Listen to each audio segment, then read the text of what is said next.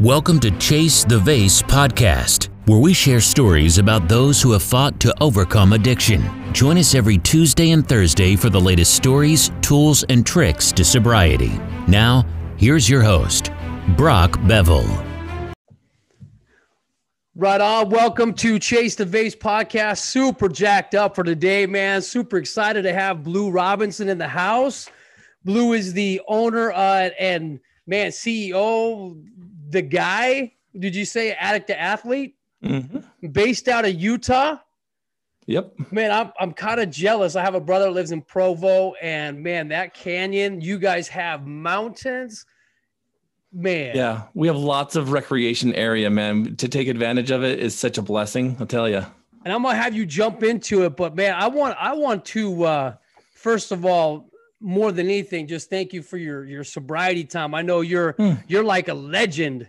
You're like a legend with with sobriety time, and and uh, you're doing amazing things. I, I want to first of all promote your addict athlete podcast. I had a yeah. chance last week to be on there, and man, you, you guys are doing. I, I actually went back and listened to some other ones. Mm-hmm. You guys are good, man. Thank you. Yeah, yours is doing really well. I think you have a story too that resonates with a lot of the the folks that think it could never happen to me, and so yours is doing very well right now. So your listeners go check out that podcast too because it's it's a good one. You you you helped you helped inspire several people that I've talked to already about making changes because of your podcast. So nice. thank you. Well, good man. Well, let's get into it. So you you became you have kind of a tumultuous childhood. Yeah. I'm yeah. seeing and. uh I, am sure you'll get into it, but you started using at age 15. Mm-hmm. Man, yep. what was your first? What was your first drug or alcohol? What what did you get into first? Yeah, well, so coming from the background of a very uh, dysfunctional family system, um, I, I, don't know if you've listened to the podcast. I talk about my childhood, but uh, my mother was actually like married at age 14, and so us kids were not much younger than our mom. And so it, it, led to a lot of problems growing up a lot of divorces. She's been married and divorced i think eight times. And we we i moved 22 times before i was 18 so you never started and finished a, a school year in the same class. And so it was kind of a nightmare. About age 15 is where um, the, I moved next to some friends and just through experiment and, and having a mother who was addicted to painkillers and pills and, and a stepdad that was very uh, much an alcoholic, um, it almost seemed like a rite of passage. It was there. It was like, let's try this out. You know, I had a friend that, uh, you know, was getting into some alcohol and stuff. And so the first thing we tried was alcohol. And it was literally just walk into the cabinet or go into the fridge and, and there it was. And so it started that way and unbeknownst to me like just took off in my life man there were so many things that like i felt that substance solved um, that i'm like where's this been my whole life? And so it started with with literally with alcohol right from our our cabinet and, and fridge.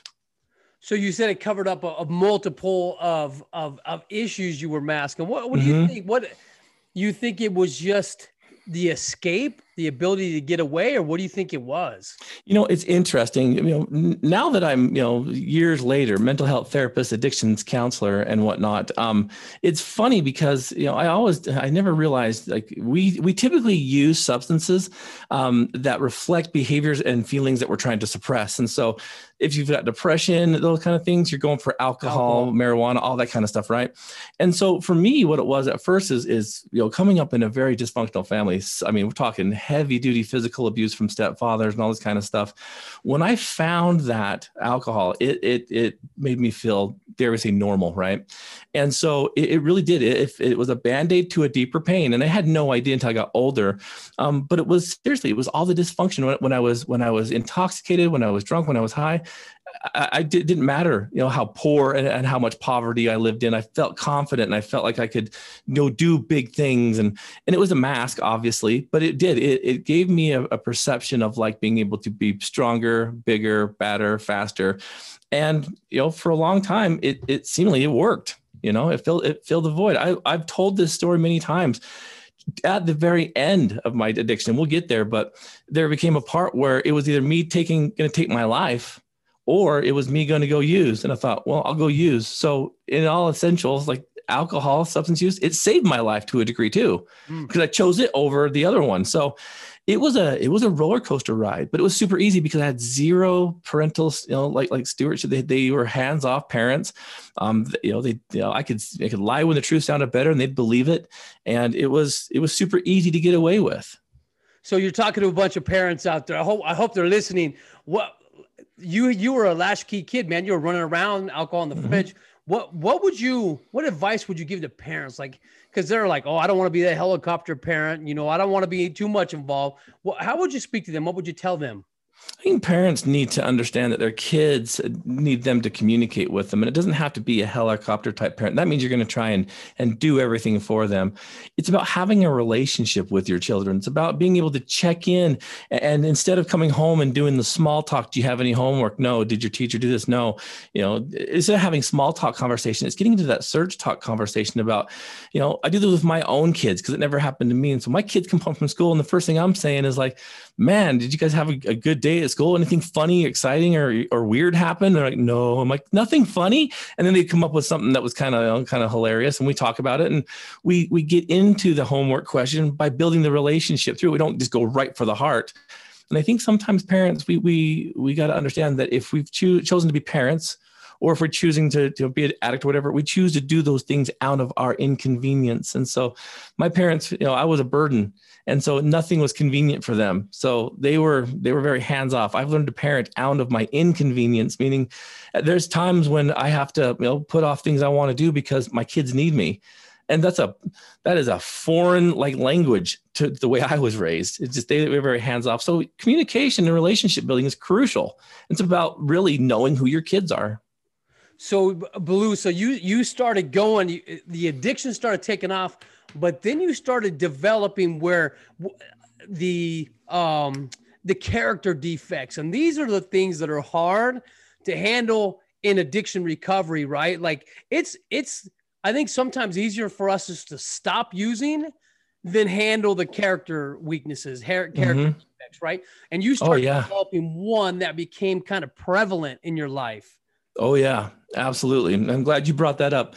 So, you know, because of the poverty that that we experienced as, as a kid and because of you know the fact that we would literally move two or three times in, in, a year if not more there were times we didn't unpack boxes because we knew that it would be next month's rent would be us moving out and so it became really crucial for me to build relationships and friendships fast and so it didn't matter what I said or what I did because no one would ever find out the truth behind you know, my lies and my stories because we'd be gone. And then when we started getting older, and my mom married a, a, a guy who was um, an alcoholic and, and just, but really kind-hearted guy, very strict. But but it was too late in my life when he tried to be a stepdad to me. Um, we we all of a sudden had like roots for a minute, and we had a house that we were living in for like three or four years, and I'm like, oh crap.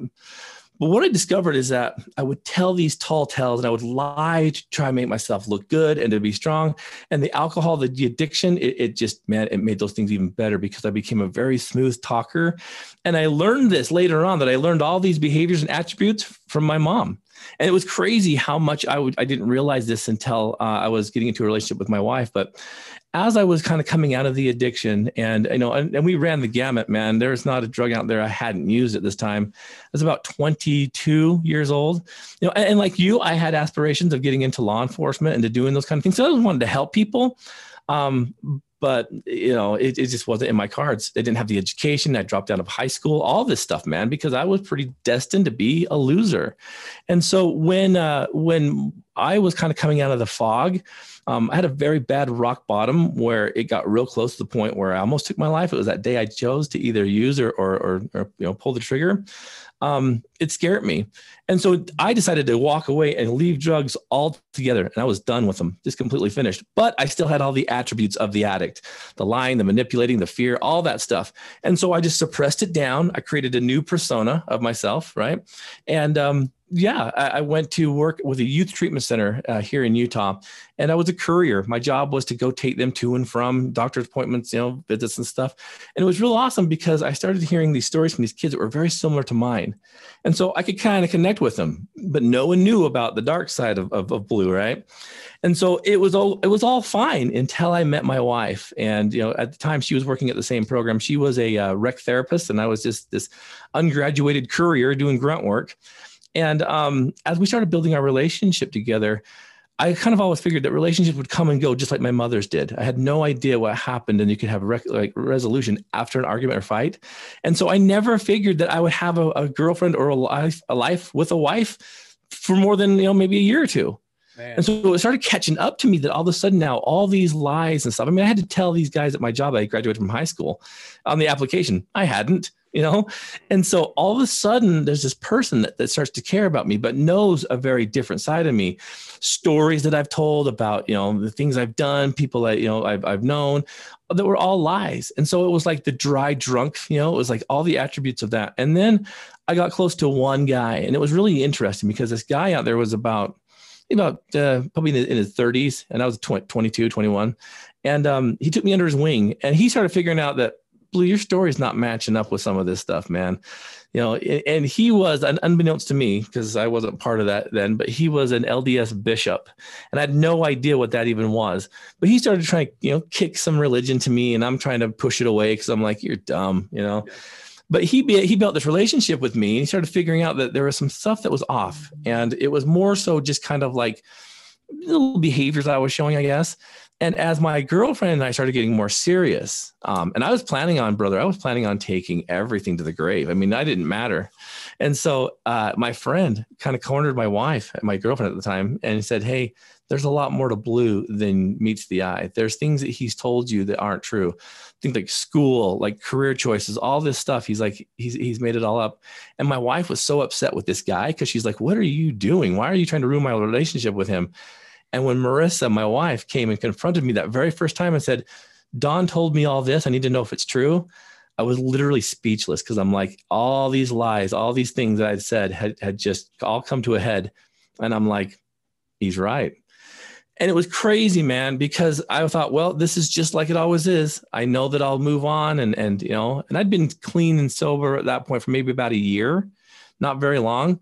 Um, but like it was gone, man. And so I had this choice to make right then and there, you know, of like, are you going to like, you know, keep this pattern going and have this life of just complete chaos, or are you going to do something different? So I needed to be 100% accountable. And so I sat, and the reason why a lot of my lies and stuff I think took off was because I was so embarrassed and so just like I hated my family system so bad because they were all addicts, drunks, they were all just horrible people. And I didn't want my wife to see that. You know, there's some good in there too, but they were they were they're just downtrodden on anybody that tries to build a relationship. Very manipulative family, and so like when the mask came off and I was completely exposed, it was scary, man. So my wife's like, if we're gonna be able to have any kind of relationship, you need to go get some therapy. And she's like, I'm I'm I'm kind of cool, but I'm going to be sitting over here. You got to go do this yourself. So really, she kind of gave me the, I guess, the go ahead to go get help. And so my my friend who was a bishop, right? He gave me this thing to go see a, a therapist, and it was uh, at the Brigham Young University School of of uh, of uh, what psychiatry. So I went and talked to a guy over there, LDS Social Services, and it was funny because back then I didn't know that those guys were just interns they're just okay. college interns trying to get their degree to be therapists. And I didn't know this. So I went in, I sat down with this guy and I just unloaded. I told him all about the abuse I suffered as a kid, the, the, the, physical abuse, the scars that I have on my body because of stepdads and all this horrible stuff, my addictions, all these things. And at the very end of it, he said, Blu, I, I think I kind of understand your problem. He says, You don't know who you are. And I'm like 22, 21 years old. And I was pissed. I'm like, Are you kidding me? You know, that's the dumbest question I've ever heard. It's rhetorical. You can't even answer that question. I got up and I left. I was like, "Good day, sir," and I walked out. Right. And yeah. I go back to my my Marissa, my girlfriend at the time, and I'm like, she's like, "How did therapy go?" I'm like, "Oh, it was great." You know, like I'm done. And she's like, "You're done? How are you done?" uh huh. And I'm like, "Well, this is what happened. And this is what he said." And I'm like, you know, um, he asked me a stupid question that no one can answer. It's rhetorical. It's just one of those stupid questions therapists ask you. She's like, "What is it?" And I said, "Well, he asked me who I was." And she says, You can't answer that. And I'm like, No one can. And she's like, Well, I can. I'm like, Oh, really? Who are you? And then she flipped and told me. And it it blew me away, Brock, to the point. I mean, I was, I'll get emotional, brother, but it, it blew me away. It was so scary because, like, here's this person, my same age, and she's telling me about about what makes her her, the, the, the values, the core beliefs, the principles, all these things that make her who she is. And I was completely lost. And so I had to hang my head in shame and go back to my therapist, you know, Arlen, and say, Hey, I think I need some more help. And literally for like the next year, I worked with him. I worked and he, I brought Marissa with me. We had this couples counseling before we even got married. I mean, it was awesome, brother. And I started, I started figuring out things about why I was doing what I was doing, why I was so scared of who I was, um, the sickness that was the addiction in my family, um, my own accountability. I had to get accountable to so many people you know, I had to get accountable to her family because I'm like, here's this guy who's like, you know, just another just you know jerk, and you know, telling you know his this family's daughter who who he thinks he was, and it was horrible, man. And I had to get accountable with them, but it brought me so close. They were very forgiving. They were very understanding. My family, on the other hand, they kept you know they kept down that path of addiction and all that kind of stuff, and right you know and so i did i had to really get open and it was the first time i could feel completely free to have everything about me exposed, the good and the bad, and for someone, you know, my wife, uh, you know, to come saying it's okay, it's good, and it felt so relieving, man. Mm. Uh, and so it was. It was kind of like a new awakening. It was all that stuff the, the addiction took from me, and all the fear I had about someone discovering who I really was, and just letting it go and being like, I'm I'm good enough. You know, it was it was a powerful experience, man. All right, man. That that was that was deep with what you share, but I got to break it down, man. I, I have so yeah. many questions, man. I really do. Number one, I want to know how that kid is today that that listened to you throw up on him, give him all that. You know what I mean? Like yeah. he, he's an intern, and also he's like, an LDS intern at that. He's probably like, he's never heard that stuff. I'd love to find him. I really would because I did. I told him where to stick it, and I, and I walked out, and I'm like, the dumbest thing ever. And then for a year, we worked with him. Yeah. And you know, it was awesome because I thought, you know, I, I thought you're an idiot, and now I'm a therapist. So it's kind of like, well, that was that was Full funny. Circle. All right, yeah. man. So let me let's go back if you don't mind, man. I Like, yeah. You, you said some things that that people need to I, I need to know more about. For example, uh you know, you talked about using the drugs to fill some voids. Uh, I know there was, I, I, read your story that you were self medicating and stuff like that, but then you said you just quit cold turkey. Yeah. And to, yeah. to, to an addict, I, I did the mm. same thing. You know, my story, like I just, it was, I was done, done. You know, you yeah. make that decision. But for a lot of people, it's not like that, man. It's kind of like, they're, they make the decision and they just keep going. What was about your story about this incident that just that you were done done that you're like I, I am done using drugs i know it was a an intimate experience but what happened yeah, you know, it was interesting. It was that rock bottom I told you I was talking about. So it was me and a friend of mine who were at a, my sister's house. She was she was out of town, and so it was the perfect place to go out and, and get high and, and use. And the day that we chose was uh, right the day before my my stepdad's birthday. And as we were using at her house, we got really just way overboard, man. We, we'd used methamphetamine, we'd used acid, and we'd used uh, a lot of alcohol. And we got to the point where we were right at the peak of all that stuff, where it was like this overwhelming feeling of like, no one cares. If we were to leave the planet today, no one would miss us. And when you're that high on that, on that amount of substance, it, it all makes sense and by the grace of God, Brock, it we didn't do anything. And it, I mean, I remember being so close to like doing it. And as I started to kind of sober up to a point to get my my my mind's you know eye back in place, I, I found myself all the and it's so blurry. I remember sitting there all of a sudden at my my father my stepdad's like birthday dinner, and I'm looking around this table trying to force feed myself because you can't eat when you're on that crap and I'm looking at people that that uh, were laughing and having fun and enjoying time and and family and friends, and I'm looking at these people and I'm like, oh my gosh, these guys probably would have been really upset if I'd have been gone, and the way that it had happened because I'm seeing them all laugh and have life and enjoy things, and it spooked me, man. It scared me to death that I was that out of control, and so for me, it was that easy to say that was so flipping scary and i got so close that i i pushed away and i walked away but i didn't just man i didn't just walk away from from the addiction. I walked away from those friends.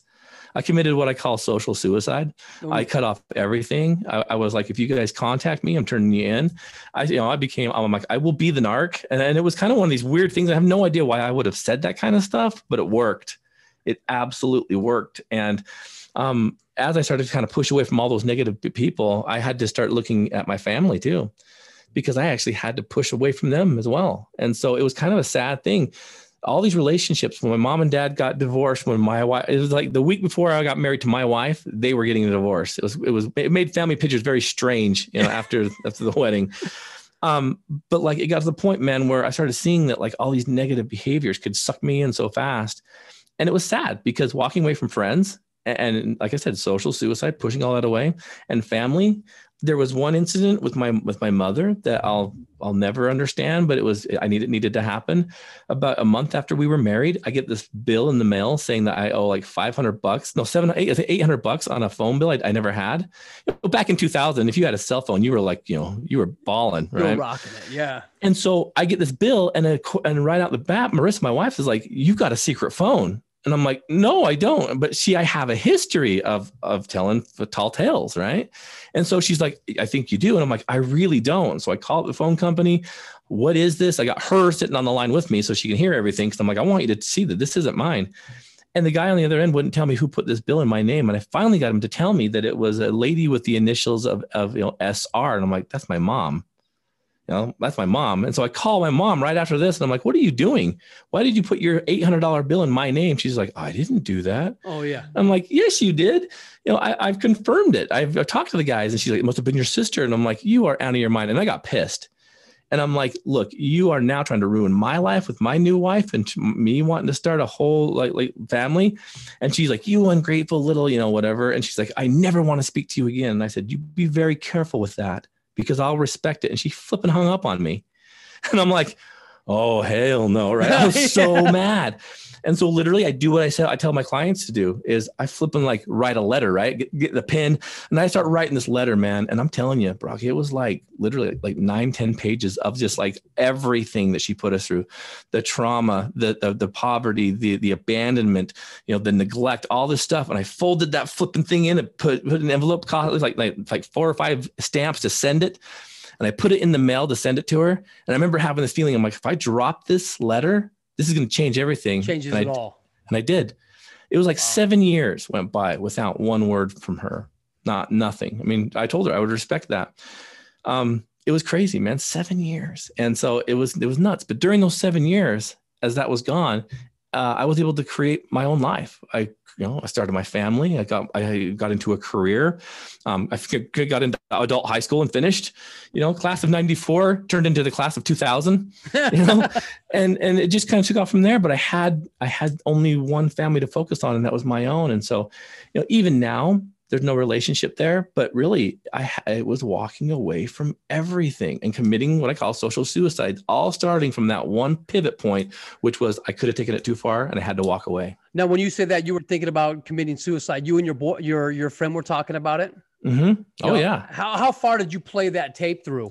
It got close, man. It got really close, and and he was, you know, my my best friend, um, a very dear friend of mine. Uh, he had some trauma in the past. He lost his mother to suicide when he was a mm. kid, and growing up, he never talked about it, but like we all knew it had happened but I remember him getting so close to it. And so he was, I remember a point where I could start kind of articulating like, wait a minute, if we, you know, if, if, if we put these knives and these razors across our wrists, or we do this kind of stuff right now and we leave, um, I'm like, this is going to change so much. But then I started noticing that he was a little bit more serious than I was. I could kind of feel something different and it kind of spooked me. And so I, I don't know what happened, but my mindset shifted to where I started talking him down and so I think that's the only thing that saved me was like the the shift in perspective to that small degree. Yeah. And by the grace of God, I can't even tell you how how or why we we we made it through.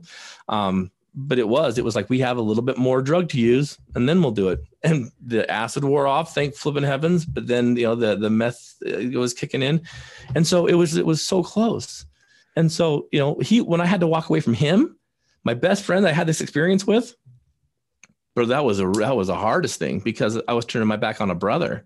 But yeah. I had to, I, or else I wouldn't have made it. Let's talk about that. I know, I know when I, I run a, so I, I used to run a, a, drug recovery program up in Show Low, and and one of the things that we taught our clients, and I'm sure you do, is is you got to change everything about your life. And one mm-hmm. of my clients said, "Dude, I I changed everything and my pillowcases. Like it mm-hmm. came down that far that you know you need to make that change." So in your life, when you say you left your friends and family, like honestly, did I know you're saying that, but did mm-hmm. you honestly leave them and you just you just changed your life right there? Yeah, yeah, I did. It was it was rough, man. It was hard. It was really hard because um there was nothing to do. You know, there was absolutely nothing to do. I knew that I was done using because that it was too it was too close to to the ultimate. It scared me to death.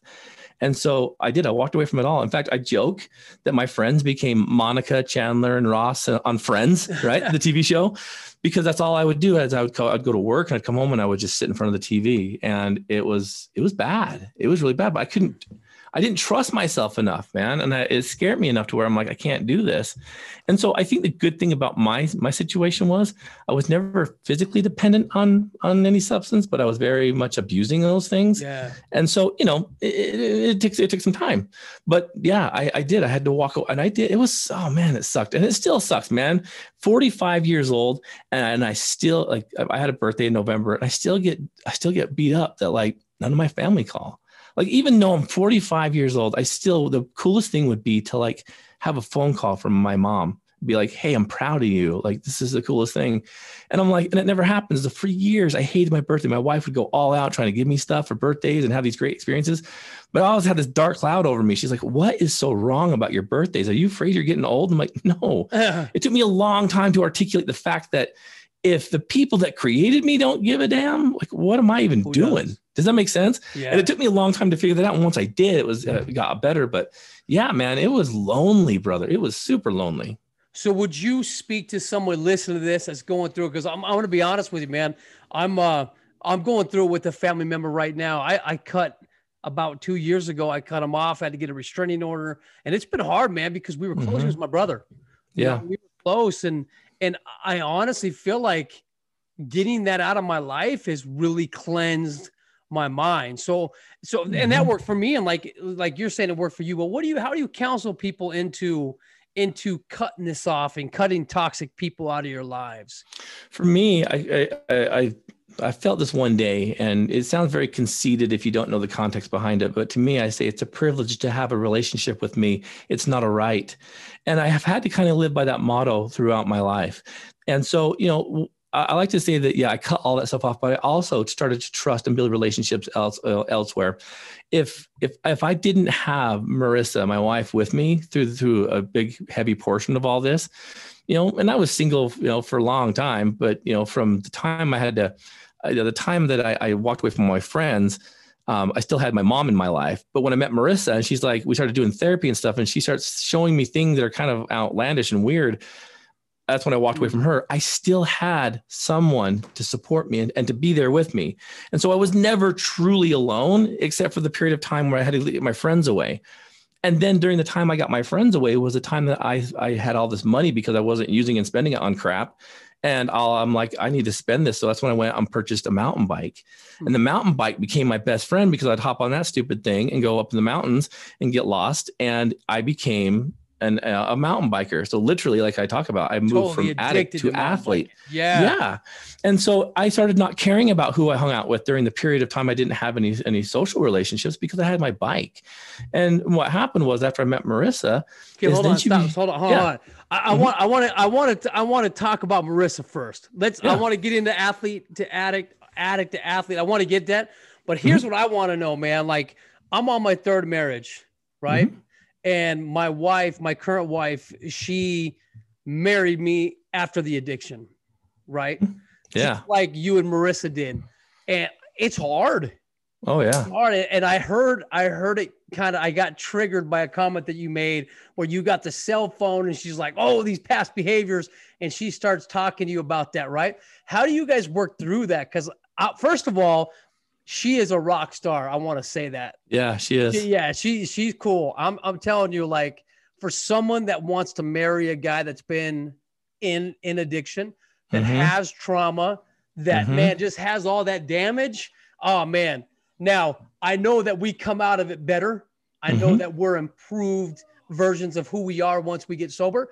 But but how does she handle? I wish she was sitting next to you because you know she'd tell us the truth. No, but mm-hmm. uh, how does she handle these triggers that she gets from your past behaviors?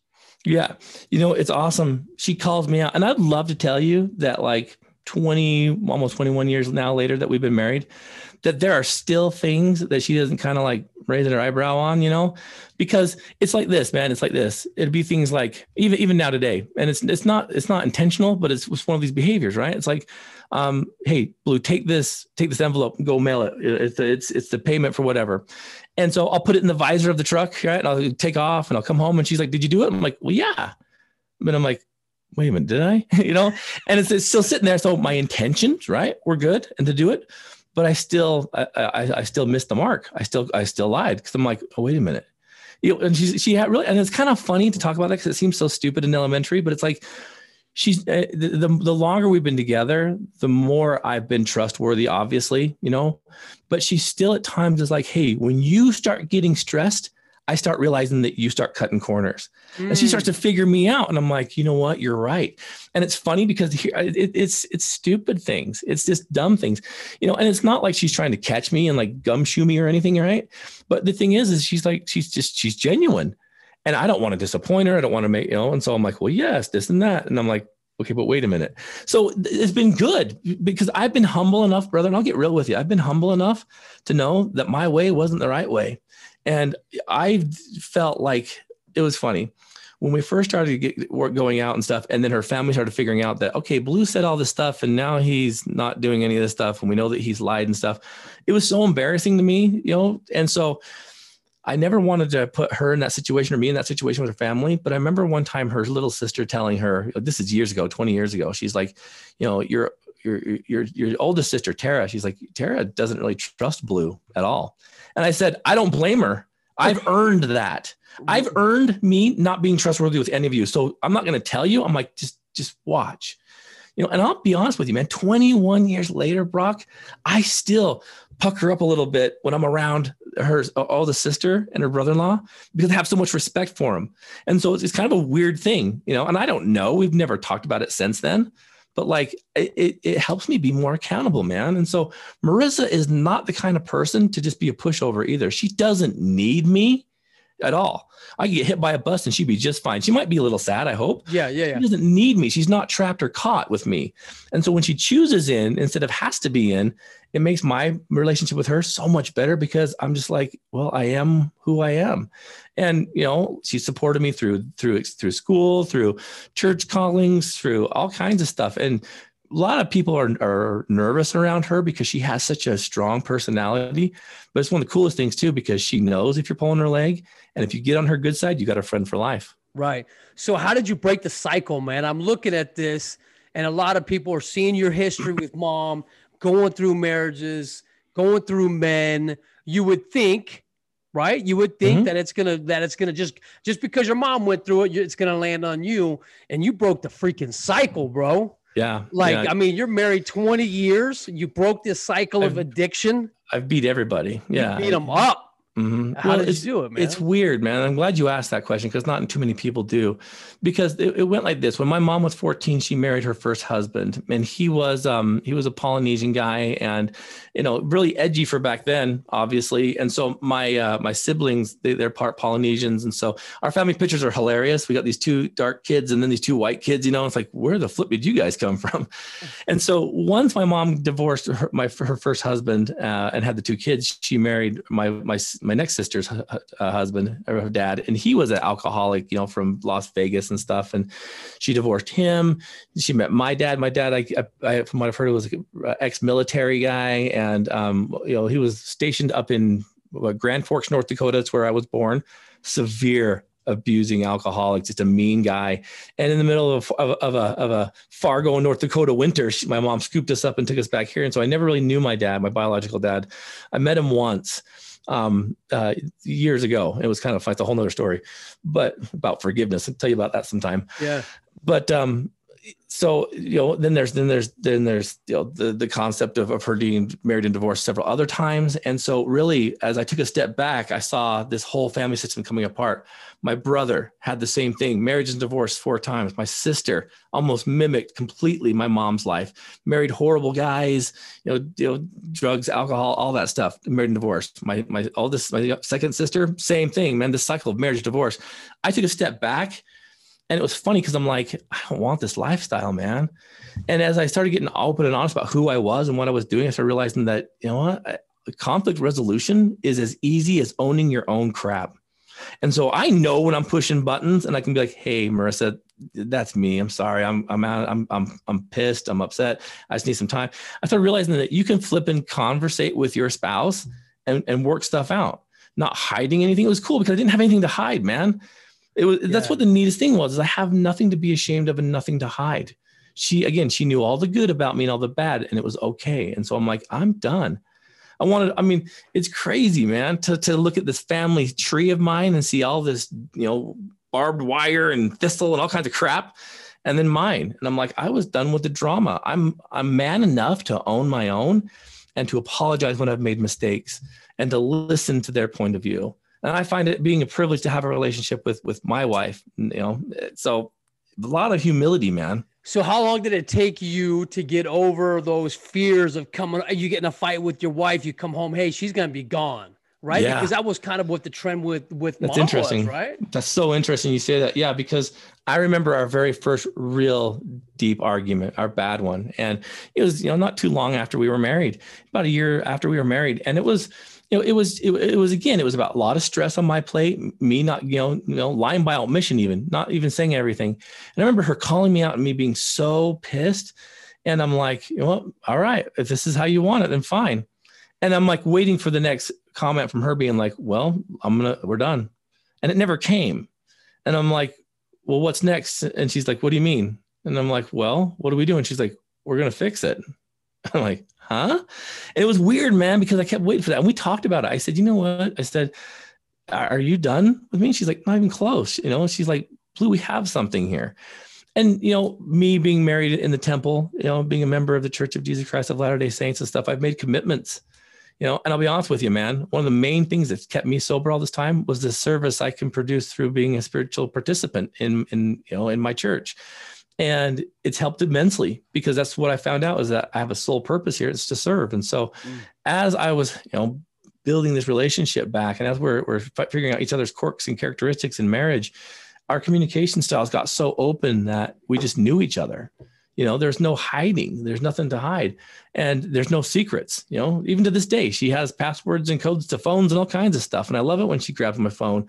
And, and uh, even if she, you know, she isn't lo- looking for anything specific but i have nothing to hide you know so, so good it does it feels so good so really man just building on on tops of those foundations so tell me, let's talk about addict to athlete. What did you do with all this? Because I know you got a story behind it. I mean, let, yeah. let's let's say congratulations again on, on your sobriety and 20 plus years of marriage and, and your wife, Marissa. But man, what are you doing for the sober community? What are you doing for these addicts out there? Let's talk about it.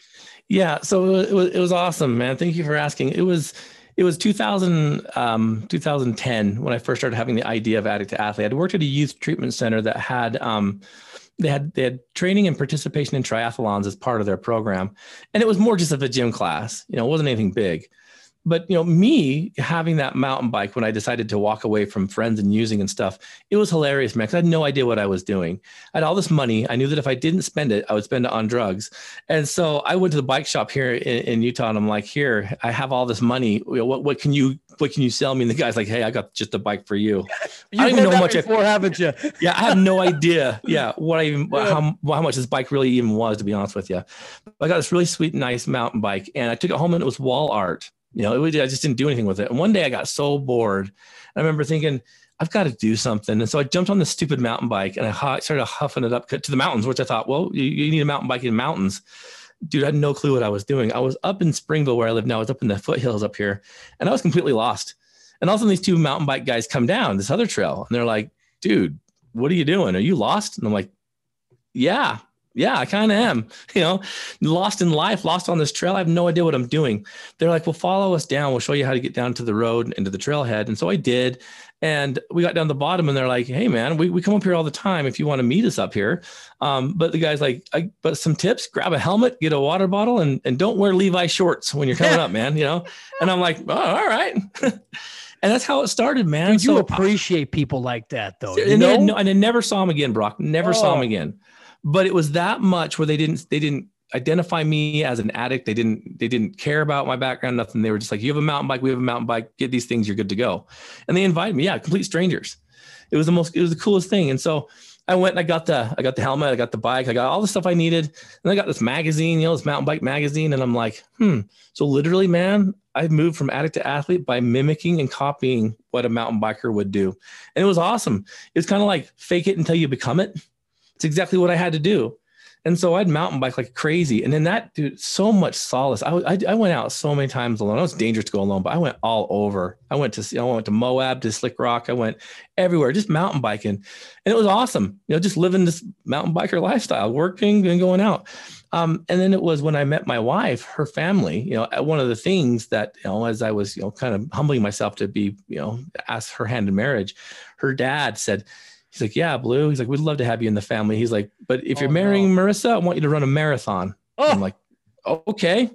Sounds like a good price tag to me after everything I put you guys through, right?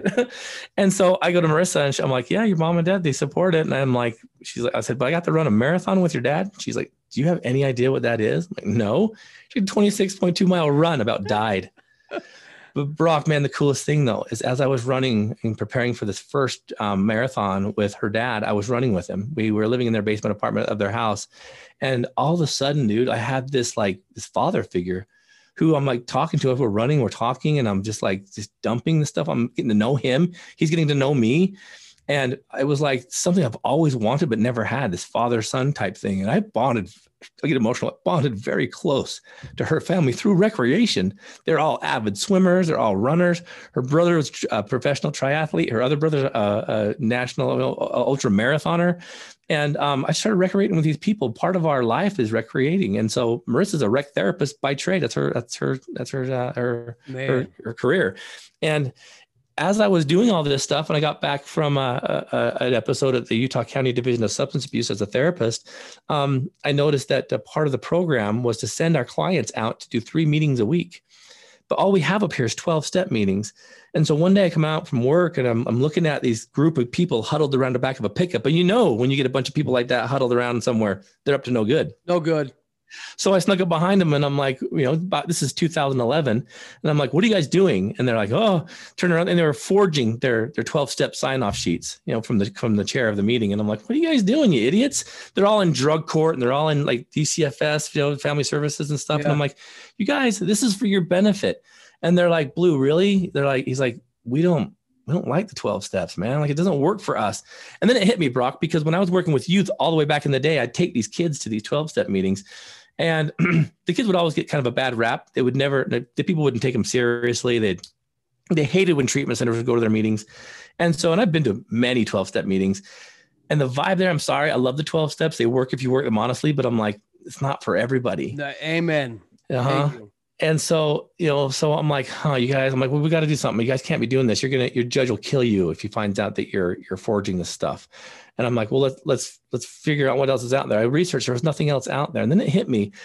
You know, health and wellness and recreation helped you, Blu. It saved my life. I'm like, maybe I should try something like getting them ready for a, a, a run. And the reason why, Brock, is because the very first time I ever ran, for weeks after we finished this this marathon in St. George, you know, me cashing in my my father's father-in-law's request, um, I would talk about it with everybody, with my brother-in-laws, with my family. And it was cool. We had this like, it was like being through a, a war together. You had all yeah. these, all these things to talk about. Yeah, you have a story. Yeah. Absolutely. And so I'm like, these guys need that story. And so I'm like, I wonder if my my bosses would allow me to start this little group. And so I approached my bosses and I'm like, I want to do something with these these folks. I want to see if we can get some volunteers to do a couch to 5K training to run a 5K. And it just so happened that the 5K they were having uh, in a few months' time was right outside the door of our building. I mean, it's called the Provo City Chase the Mayor 5K. Wow. It's a stupid little gimmick race where you give the mayor a two minute head start and then you chase him down. I guess give, give him a pat on the behind as you walk as you run by. Good job, Mayor but like they, they're like Blu we don't know if this is going to work they're like you know they're kind of unhealthy people um they're all you know ex-heroin users smokers and i'm like well i know Perfect. cpr so i'm good maybe yeah. we can do this right oh. so they did they gave me the green light man i went down i said i want some volunteers does anybody want to learn how to run a 5k and five of them raised their hands and i'm like cool so we did, man. I, we started training them. They came early to group. They wore their running gear. We'd go over uh, all kinds of running stuff, stretching, all kinds of stuff. And then we'd start running. And we'd do couch to 5K, walk and run, walk and run. And it's kind of funny, man, because I'm like, I started metaphorically, you know, putting it next to recovery. I'm like, this is how it is, man. I mean, like, we can't, we can't start this this training run and just go, you know, balls out because you're going to get tired. You're going to want to stop. I said, pace yourself. And so I'm like, how do you guys pace yourself in your recovery? Sort of metaphorically putting these things in together and I'll be dang, man, it was crazy. We got running, and these people would start telling me stories about themselves, like mm-hmm. sharing things about themselves that they never did in my office. And I kind of like, I thought, well, this is weird. Why are you guys talking about all this stuff out here in the public, but in my awesome office, you're not saying anything? And it's because of movement, brother. It's because of EMDR therapy. It's like right left brain stimulation. When we move, our our brains and our bodies kind of start, you know, connecting and and we get down to that that the, the soul kind of stuff. It's crazy. That was the same thing you're doing with your father-in-law. Exactly. Right. 100%. Yep. Yeah. So here I am thinking I'm, I'm, I'm, it's discovering this brand new modality of recovery, but it's it's called EMDR. It's, right. You know, and the funny part about it was is as we were doing this and stuff, and they were getting very happy about what was going on. The day the race came, all their families came because they wanted to watch him die. They're like, we don't believe you're gonna be able to do this, you know, because here are these people that literally don't have, you know, much, you know, m- much, I guess, clout in in this, uh, uh the, what the running community. Right, right. We're gonna watch him die, and I kid you not, man, they give the mayor a head start, you know. And just before they started, though, they handed out these T-shirts that said you know, "Addict to Athlete," because we were calling ourselves. And I'm like, you guys, I don't know if you should wear those because you know I'm still kind of indoctrinated by school and by you know the the 12 step community, which is anonymity. And they're yeah. like, Blu, we don't care. We want people to know who we are and what we're doing. Yeah. And I'm Love like, it. okay, go ahead. So they did, man. They put these on, they took off. And you know what? Thank heavens they did, Brock, because all but one of them caught the mayor. And as they passed the mayor, the mayor stops the first guy. His name was Tyson. And he's like, the mayor's like, what? Hey, what's on your shirt? And Tyson's like, oh, this is a group that we started. It's called Addict to Athlete. And the, the mayor's like, addict to athlete. He's like, Tyson's like, yeah, I'm an ex heroin addict. And the, I can only imagine the mayor's thought thinking, I'm getting beat by an ex heroin addict. Like, what is this? yeah. right? Right. And Tyson talks about his recovery and he had that conversation with four other athletes, but they all finished. And when they were, when they finished, I'm watching them come in and I'm, everyone's cheering for them. You could just feel the energy because they've never been cheered for. They've never been pat on the back. And it was the coolest thing. They got their little medal, they got their t-shirt. And then I thought, well, that was cool. But that next Monday, I go into work and my boss calls me in and he's like, "Hey, I need to talk to you." And I thought, "Oh crap." Maybe something happened out there. Maybe someone, maybe someone spit on the mayor, or maybe did pat him on the butt. I don't know. What our minds always go there, man. Right? Mm-hmm. Always. Yeah. Yeah. Actually, what had happened though is that John Curtis, the mayor of Provo, actually contacted my my ultimate bosses, the county commissioners, and said, "Hey, I heard this program is starting at the community. I want you to tell you that I think it's amazing. It's inspiring." Now, the county commissioners never heard anything about it, but they're like, oh yes, it's great, right? So they call me in, they find out what it is, and they're like, hey, green light, keep doing it. And so literally, it started from there, man. It was kind of an excuse to run at lunchtime, and turned into me helping people kind of overcome addictions through the metaphor of health, recreation, and service. Man. And now, ten years later, we're man, we're growing, we're getting big. It's crazy.